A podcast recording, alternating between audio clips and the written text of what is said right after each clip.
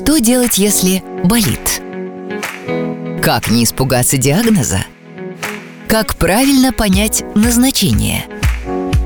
Ответы на эти и многие другие вопросы в авторском подкасте о здоровье «Подорожник не поможет». Переводим с медицинского на человеческий. Друзья, всем привет! Меня зовут Валерий Едычев, и с вами новый выпуск подкаста «Подорожник не поможет». Мы исследуем вопросы, в которых народная медицина действительно неэффективна, и наш первый эпизод будет посвящен такому заболеванию, как бронхиальная астма. Мы рассмотрим вопросы, что это, как с этим жить и насколько это страшно. И поможет в этом мне моя коллега, врач-пульмонолог-аллерголог Васильева Инна Александровна. Инна, привет. Всем привет, меня зовут Васильева Инна, я врач-пульмонолог-аллерголог, лечу людей уже более 15 лет. Ого, да. неплохо. А, основные направления моей деятельности – это бронхиальная астма, хроническая обструктивная болезнь легких, отказ от курения, постковидный синдром, всевозможные аллергологические патологии. Но сегодня мы будем говорить об астме, потому что вокруг нее самое большое количество мифов и страхов. Угу.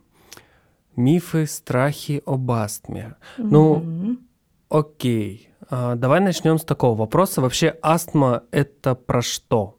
Да, то есть у нас есть с тобой один общий специалист, у которого это любимый вопрос. Астма это про что? Я могу сказать, что астма это все-таки про заботу о себе, про внимание к своему здоровью, про внимание к своим симптомам, про правильную терапию и про контроль э, над своими симптомами, я бы так сказала. Угу. И ну, в основе бронхиальной астмы лежит э, хроническое воспаление дыхательных путей, которое отвечает за механизм обструкции, то есть процесс э, сужения бронхов в ответ на какой-то триггер, например, аллерген, Аллергии, да, наверное. вирус угу. в ответ, например, на физическую нагрузку, на стресс, практически на любой раздражитель. А при астме организм человека немного сходит с ума и начинает реагировать а, на абсолютно безопасные а, агенты Например? вот таким вот э, путем. На тот же аллерген. То есть э, не должно угу. происходить никакой обструкции, да, никакого сужения бронха в ответ на тот же вирус или там, на стресс, например. Угу. Инна, смотри, очень много причин, а распространенность какая? Вот сколько, в принципе, людей вот можно точно сказать, что болеет вот сейчас бронхиальной астмой?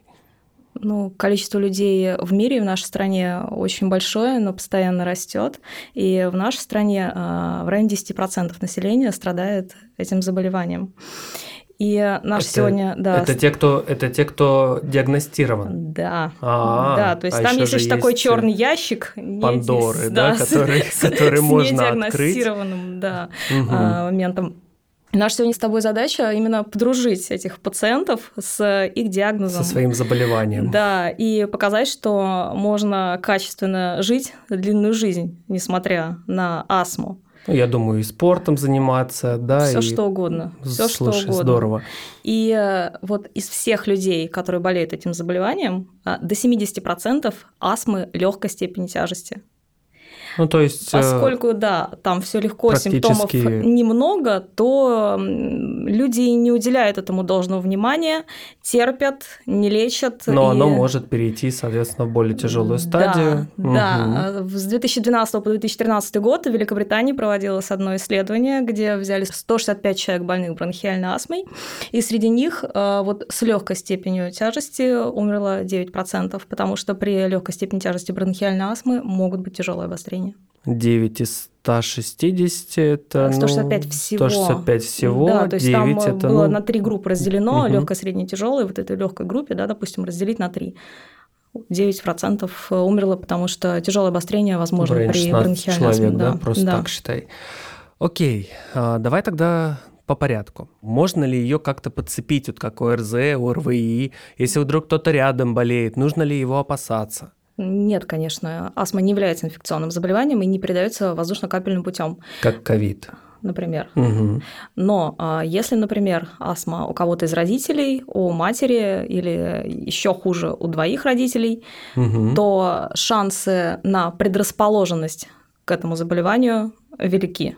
Ну, то есть это вот индекс предрасположенности к астме, да, и то есть сейчас мы говорим о наследственности о наследственности. На самом деле астма такое а, сложно наследуемое заболевание, и большое количество генов а, кодирует а, передачи, но именно не самого заболевания, а предрасположенности, потому что дальше все будет зависеть а, от того, в каких условиях человек будет проживать. И в последнее время действительно ведь растет количество пациентов с аллергией и астмой, и ученые очень много занимались и пытались понять, почему это происходит.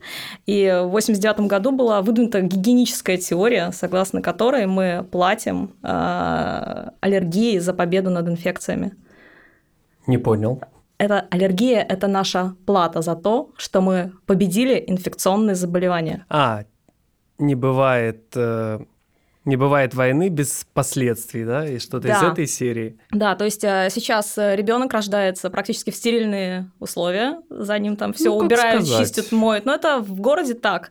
Там ему нельзя ничего облизать. И э, иммунная система, она же должна чем-то заниматься все, я понял про что то Его Согласен. лишили бактерий, и она такая думает, аллерген. Угу. Да, Что-нибудь да вылезет. Что-нибудь, да. И таким образом иммунный ответ человека перестраивается на аллергический путь и все. То есть я не призываю сейчас ходить с грязными руками, облизывать, облизывать обувь в коридоре, подряд. да, там еще что-то. Да, да. Но должен быть какой-то все-таки баланс, да, то есть стерильные условия – это, наоборот, провокатор бронхиальной астмы, а никак э, не защита. Дети, на, живущие на ферме, астмой не болеют. Слушай, здорово. А, подскажи, а астма – это вообще приговор? Часто встречается мнение о том, что астма это все, конец. Насколько это страшно? Um, да, то есть, но астма на самом деле не относится к категории страшных диагнозов. И астма – это то заболевание, с которым нужно договориться, и можно договориться. Угу. И то, насколько вы с ним договоритесь, так вы и будете жить свою дальнейшую жизнь. Это внимание к тому, какие у вас симптомы, да, и внимание к терапии. Угу. А как человеку понять вообще, что у него астма? Ну, то есть какая вот симптоматика, основная, реальная симптоматика? Это эпизод затруднения дыхания, и э, при астме это ночные эпизоды и вот э, ранние утренние, 4-5 утра. То есть человек просыпается, потому что ему нечем дышать. И классика заключается в том, что затруднен именно выдох. То есть мы вдох делаем хорошо, но не выдохнуть. И возникает свист при выдохе, то есть за счет того, что просвет бронха угу. сужается, а, вот воздух прорывается со свистом, и человек может сам слышать у себя свистящие хрипы. Его родственники могут услышать свистящие хрипы и обратить на это внимание. А, это приступообразный кашель с затруднением мокроты, и человек пытается это откашлять, таким образом еще больше а, дыхание затрудняется. Это одышка, которая Без может Т. быть да. Очень многие люди говорят от отдышка. Есть такой, откуда, есть да, такой грех. Откуда это взялось? Это также заложенность в грудной клетке и ну, просто снижение толерантности к физической нагрузке. То есть человек начал замечать, что какие-то обычные физические нагрузки начали даваться ему тяжелее. Сложнее. Да, то есть раньше он вбегал там на пятый этаж, у него все было хорошо, то сейчас на третьем надо постоять и отдышаться. отдышаться. Угу. Слушай, а вот э, ты сказала про контроль, да, и я, в принципе, слышал такое понятие, и в работе встречаю, что есть понятие контроль, не контроль. Можно поподробнее вот здесь? А, контроль над бронхиальной астмой – это отсутствие или минимально выраженные симптомы в настоящее время у пациента и низкая вероятность обострений в будущем. То есть э, о контроле мы говорим по нескольким параметрам. Например, по дневным симптомам. Астма считается контролируемой, если таких дневных симптомов у него не больше двух недель. Ну, какой-то там свист заложило угу. в грудной клетке, кашель.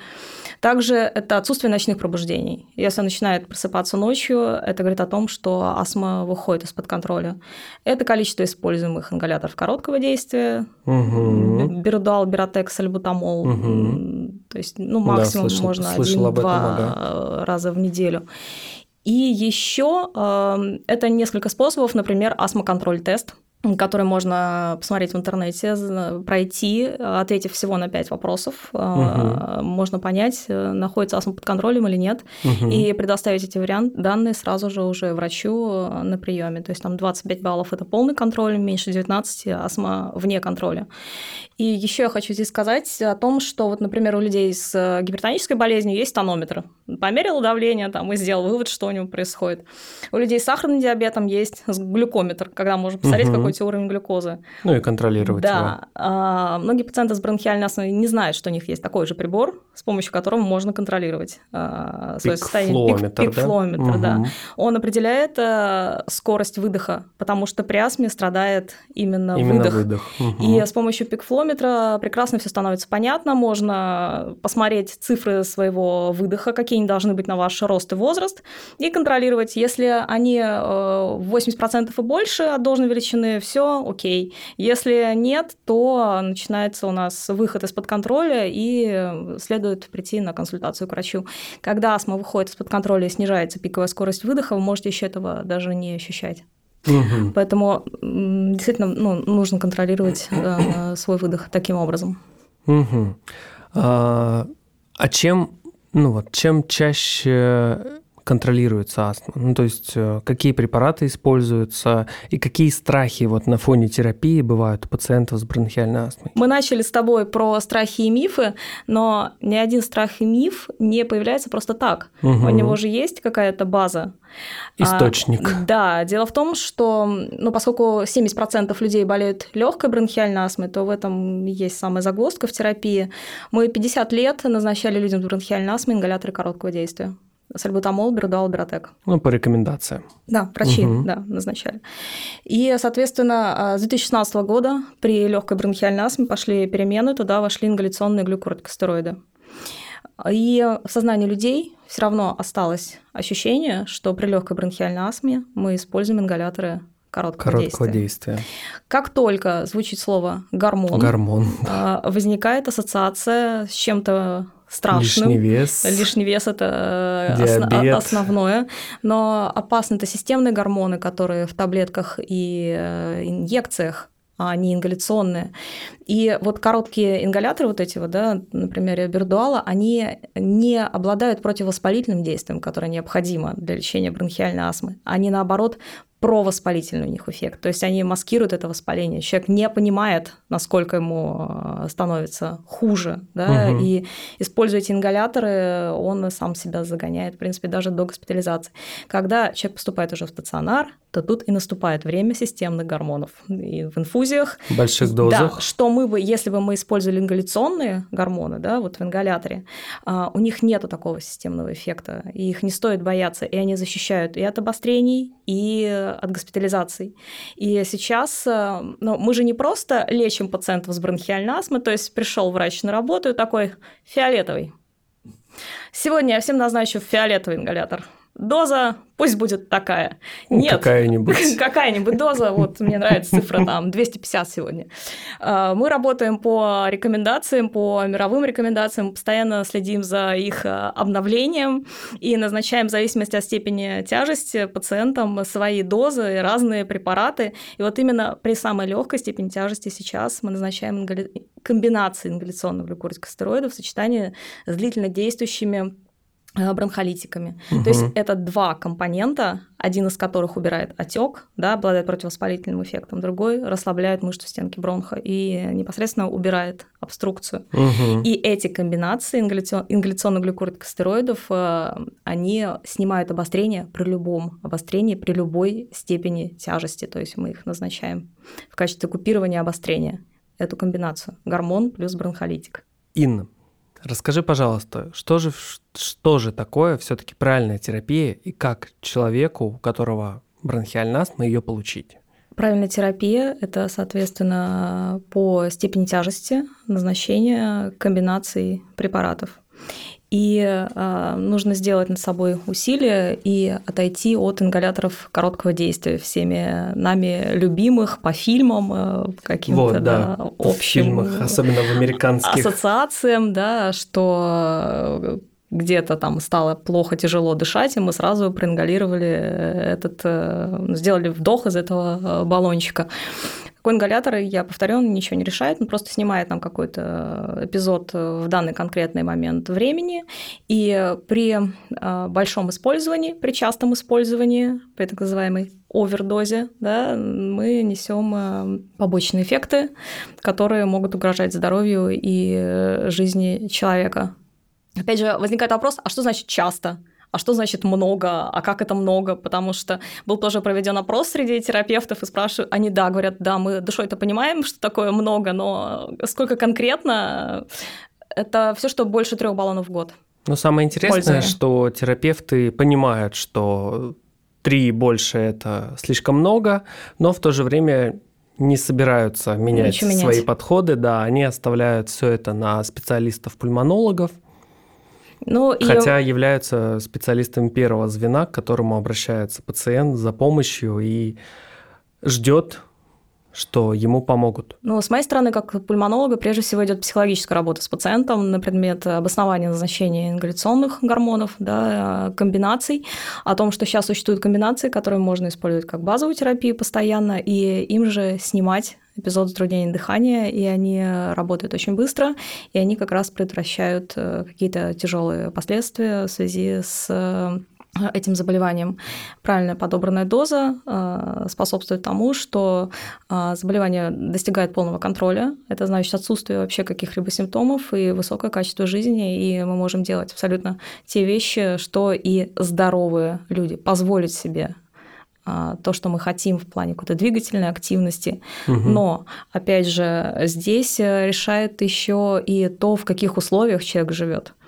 Если, например, у человека аллергия на пыль, то идти работать на фабрику по производству мебели или на какое-то вязальное производство, я сейчас рассказываю про реальные случаи, не стоит, потому что все равно симптомы будут, потому что большая концентрация аллергена или про котиков, что если аллергия на кота, то не стоит с ним жить, не стоит его заводить, не стоит начинать. То есть мы должны не только терапию получать, но и э, соответствовать тем факторам, которые вызывают обострение, то есть избегать их. Максимально не контактировать. Как минимум, угу. да. То есть если там бронхиальная астма, например, инфекционно зависимая, то избегать, например, ну, переохлаждений, контактов с какими-то угу. людьми, которые там кашляют, чихают. Слушай, а я правильно понял, что астма – это ну, пожизненно? Астма – это навсегда, но как мы с тобой начинали, с чего мы с тобой начинали, с ней можно договориться. Угу. Ну, то есть договориться, и не стоит, спокойно жить. Не, угу. не стоит этого бояться, не стоит избегать, потому что как только мы начинаем бояться избегать, прятать голову как страус в песок, будет так хуже от такого поведения. А вот такой вопрос. А может быть на авось? Не лечить само пройдет? Мы с тобой тут столько времени говорим, э, и уже действительно понятно, что на авось нельзя. Не пройдет на авось не, не пройдет. А, бывает, что, например, у мальчика в детстве э, стартует астма, и довольно-таки все тяжело происходит, а потом в пубертатном периоде э, все уходит в ремиссию. И когда надо идти в армию, как раз э, никаких симптомов, все нормально по сперметрии по функциональным показателям, но мы все равно эту астму не снимаем, то есть она просто входит в ремиссию, и она будет навсегда. Если есть какой-то триггер или еще какой-то фактор, да, то может быть обострение, то есть мы не можем забывать о том, что у человека это заболевание есть. Угу. Инна, спасибо тебе большое за беседу. А, давай вместе резюмируем все, что было у нас сегодня сказано. Итак, друзья, первое. Астма – это не приговор.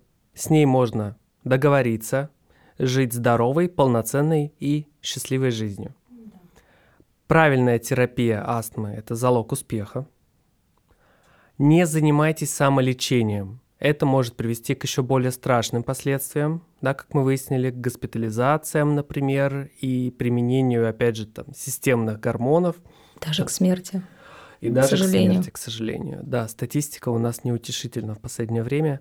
И если вы не знаете, например, что у вас астма, но есть симптомы, которые мы перечислили чуть раньше, обратитесь, пожалуйста, к специалисту, и он подберет вам правильное лечение.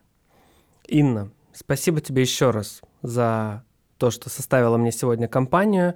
Со мной была Васильева Инна Александровна, врач-пульмонолог-аллерголог медицинского центра «Энергия здоровья». Валерий, спасибо, что ты меня пригласил.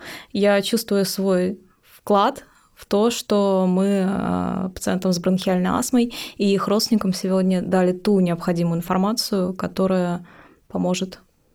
Спасибо тебе еще раз. Друзья, с вами мы услышимся в следующий раз. И самое главное, помните, что подорожник не поможет. Мы рады быть для вас полезными. Будьте здоровы и помните, при первых тревожных симптомах обращайтесь к специалисту. Подкаст не является заключением врача. Необходима консультация специалиста.